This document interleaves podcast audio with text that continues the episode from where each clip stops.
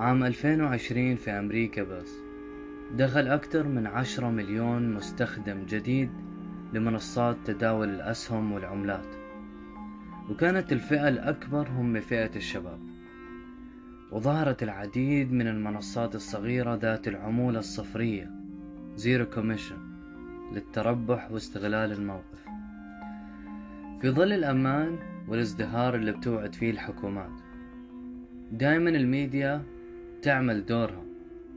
بتحفيز الناس للدخول في هذا العالم ومحاولة إقناع الناس إنه حتى لو ما كنت فاهم أي شي راح تربح. وكانت أبرز هاي المجالات العملات الرقمية. راح نحكي اليوم عن نشأة أو عن القصة من البداية عن نشأة العملات الرقمية. البيتكوين وخوارزمية البيتكوين.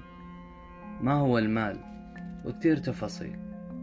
اللي بحاول أعمله اليوم ما هو عبارة إلا عن ترتيب الأوراق ومحاولة عمل تسلسل للموضوع لأنه اليوم في كل مكان المعلومات اللي راح أحكيها موجودة لكن فقط ينقصها الترتيب. ودمجها بأقسام أخرى مثل السياسة والاقتصاد وعلم النفس. خلونا نبدأ.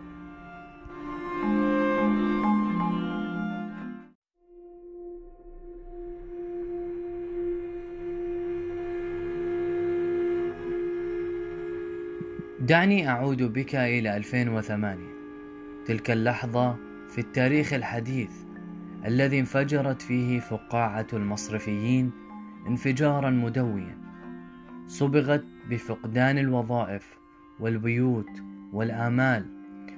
والمجتمعات الغربية بفقدان ثقة غير مسبوقة بأمراء المال اللي هم المصرفيين والساسة المسؤولين عن اقتصاد السوق الخاص بنا والاستقلالية النظرية فقط لحاكمي المصارف المركزية المسؤولين عن العرض النقدي.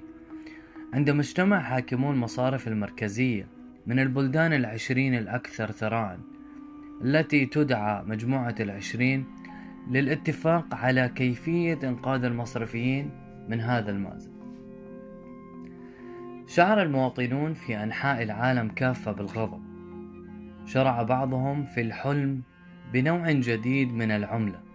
عملة لا تختلف عن السجائر في معسكر أسرى الحرب. السجون الشاي والقهوة. مخصخصة وغير سياسية. وبعيدة عن متناول المقتدرين والأقوياء. عملة يخلقها الشعب ومن أجل الشعب ليس بإمكان الدولة ولا المصرفيين التلاعب بها. لكن الأسئلة كانت تكون من الذي سيصدر العملة؟ ومن سوف ينظم كمياتها ونوعيتها إن لم يكن المصرف المركزي أو الحكومة؟ خلينا نبدأ. بعد أسابيع قليلة من حدوث الانهيار في 2008 نوفمبر كانت الرسالة الإلكترونية موقعة باسم ساتوشي ناكامورا تحمل الإجابة خوارزمية مذهلة توجد حلا توجد حلا لتحكم المصارف والحكومة بطباعة الأموال وإغراقنا بالدين وإغراق العالم بالنكسات الاقتصادية. وجد وجدت الخوارزمية حلا لهذه المشاكل وعملتها الرقمية كانت البيتكوين. تطلبت الحلول الأخرى كافة. قبل رسالة ساتوشي ناكاموتو دائما سلطة مركزية. لازم يكون في سلطة مركزية بكل الحلول التي طرحت قبل حل ساتوشي ناكاموتو تتعامل المصارف وشركات البطاقات الائتمانية مثل فيزا وماستر كارد مع بعض. المهم أحبت الشعوب أو معظم الشعوب هذه العملة والفكرة ككل اللي هي عملة بيتكوين. ولم تعجب المصارف هذه الفكرة ولا السياسيين المتنفذين أو المتحكمين. سيشارك الجميع ممن يستخدم بيتكوين في إدارتها. كل لكل شخص حيز صغير من استطاعة حاسوبه أو الكمبيوتر الخاص به. سيراقب كل شخص تعاملات الآخرين التجارية متحققا من سلامتها في حين لن يعلم أي شخص التعاملات التجارية التي يراقبونها ما يضمن الخصوصية. يعني ما راح تعرف اسم الشخص ولا راح تعرف لمين باع لكن أنت حتتحقق من سلامة المعاملة نفسها. تحمس الكثيرين من العامة وسجلوا في عملة البيتكوين. ما يثير هنا كون المال سياسيا وضرورة أن يكون سياسيا على الدوام. كون المال سياسيا أمر يجادل فيه مؤيدو البيتكوين إذ أن حبهم لهذه العملة وغيرها مما يدعى العملات المشفرة ينبع مما يرونه طبيعة طبيعة من طبيعتها الفوضوية المكافحة للاستبداد والمعادية لمؤسسة الحكم. يعني الفوضى اللي موجودة بالعملات الرقمية. في ناس بتفضلها عن الاستبداد والتنظيم المدعى إنه هو تنظيم بالأساس اللي بيعملوه الساسة وهذا طبعا سياسي كما يبدو. لكن ما لن يحبه مؤيدو بيتكوين.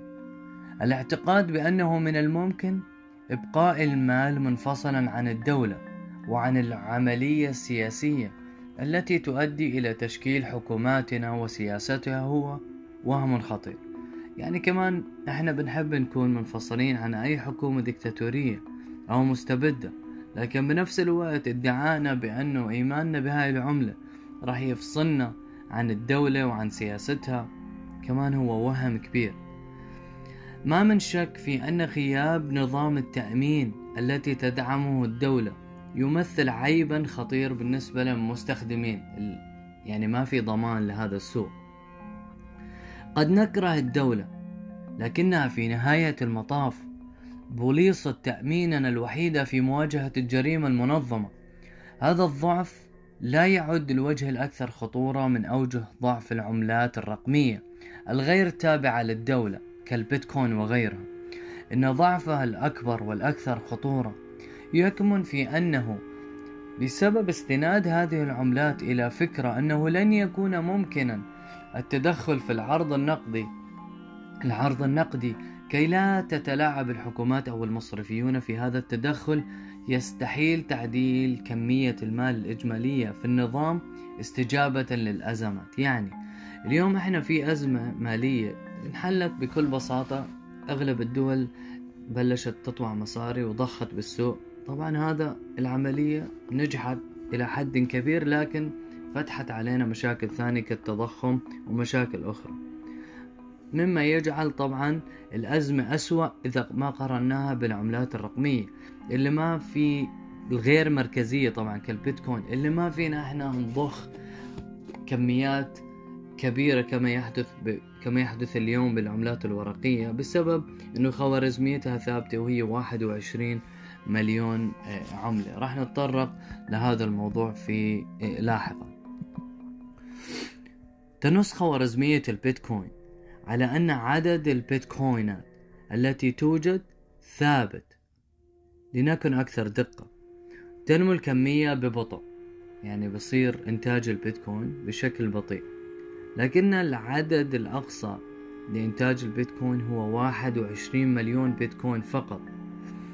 في وقت ما من عام 2140 راح نوصل لهذا الرقم. غير أن هذا الأمر اللي هو محدودية الإنتاج تبع البيتكوين يزيد احتمالية حدوث أزمة. صعوبة التدخل فيه كما تعمل الدول اليوم على ضخ مبالغ للشعب لمحاولة إصلاح ما يمكن إصلاحه.